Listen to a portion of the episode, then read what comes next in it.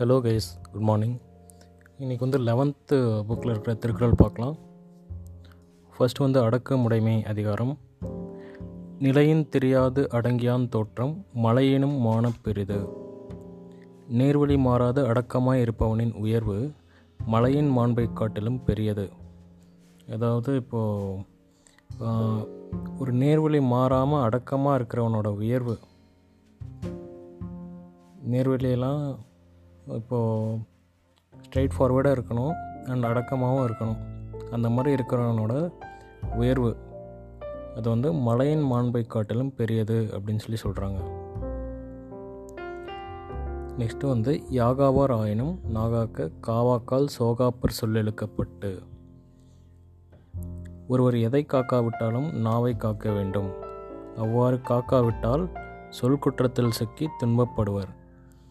ஒருவர் வந்து எதை காக்கவில்லை அப்படின்னாலும் தன்னுடைய நாவை வந்து காக்க வேண்டும்.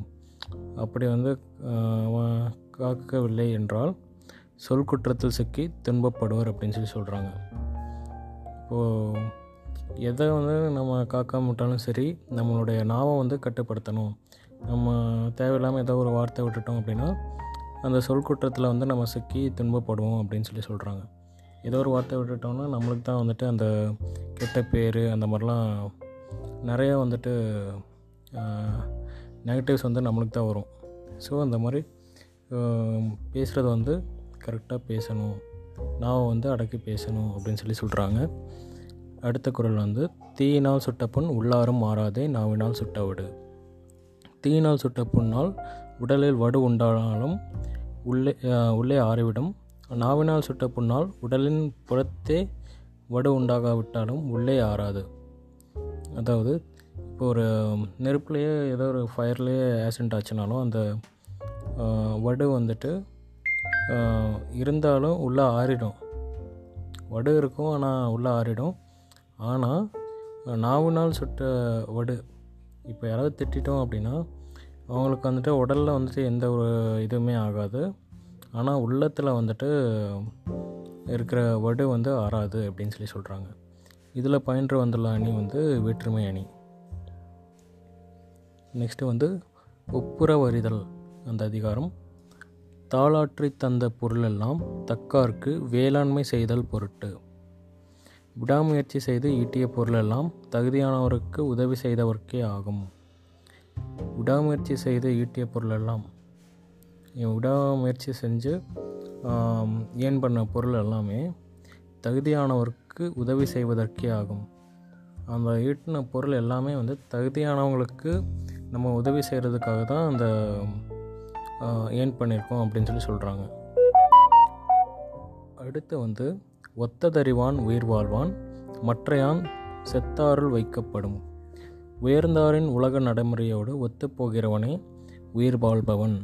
மற்றவன் செத்தவர்களுள் ஒருவனாகவே கருதப்படுவான். உயர்ந்தாரின் உலக நடைமுறையோடு ஒத்துப்போகிறவனே.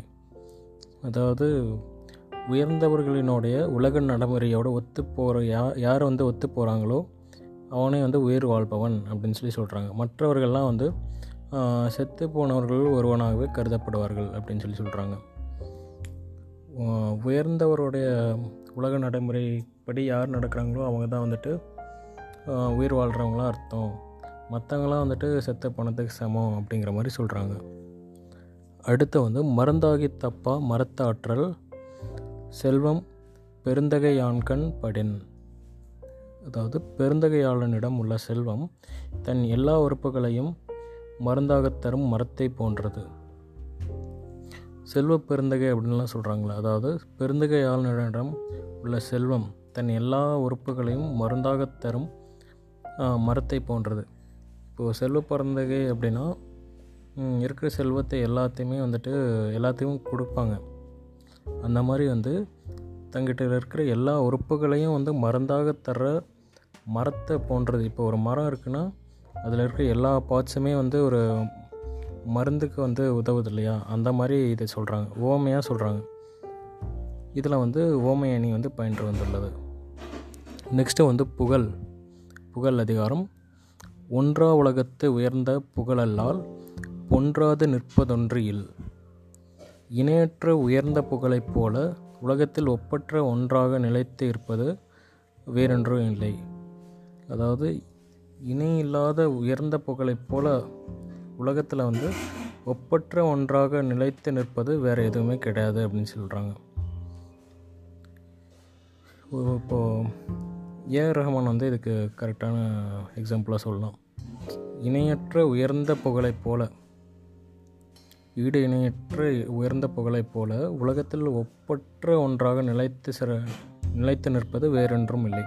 இப்போ அவரோட புகழ் வந்து ஆஸ்கர் வாங்கியிருக்காரு. ரெண்டு ஆஸ்கர் வாங்கியிருக்காரு. அவரோட புகழை போல் நிலையாக நிற்கிறது வந்து வேறு எதுவுமே இல்லை உலகத்தில் அப்படிங்கிற மாதிரி சொல்கிறாங்க அவரோட புகழ் தான் வந்துட்டு உயர்ந்து நிற்குது அப்படின்னு சொல்லி சொல்கிறாங்க அடுத்த அதிகாரமும் சரி அடுத்த குரல் வந்து தோன்றின் புகழோடு தோன்றுக அக்தில் அக்திலார் தோன்றலின் தோன்றாமை நன்று. தோன்றினால் புகழ் தரும் பண்புகளுடன் தோன்றுக இல்லையெனில் தோன்றாமல் இருப்பதே நல்லது. அதாவது இப்போது தோன்றினால் புகழ் தரும் பண்புகளுடன் தோன்றுக. இப்போ நம்ம பிறக்கிறோம் அப்படின்னா நம்ம வந்து புகழ் தர்ற பண்புகளோடு இருக்கணும்.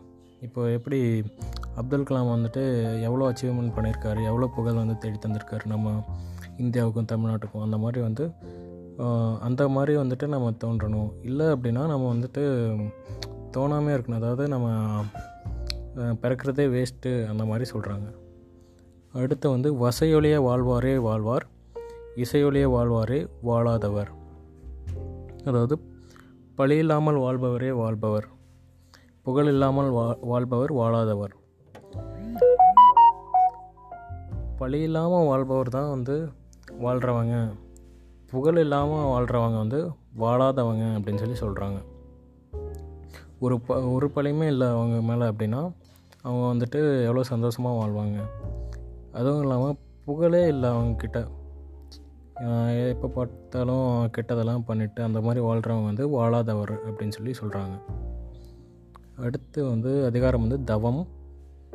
இதில் குரல் பார்த்தோன்னா வேண்டிய வேண்டியாங்கு எய்தலால் செய்தவம் ஈண்டு முயலப்படும் அதாவது விரும்பியதை விரும்பியவாறே பெற முடியும் என்பதால் செய்ய முடிந்த தவத்தை இங்கேயே முயன்று பார்க்கலாம்.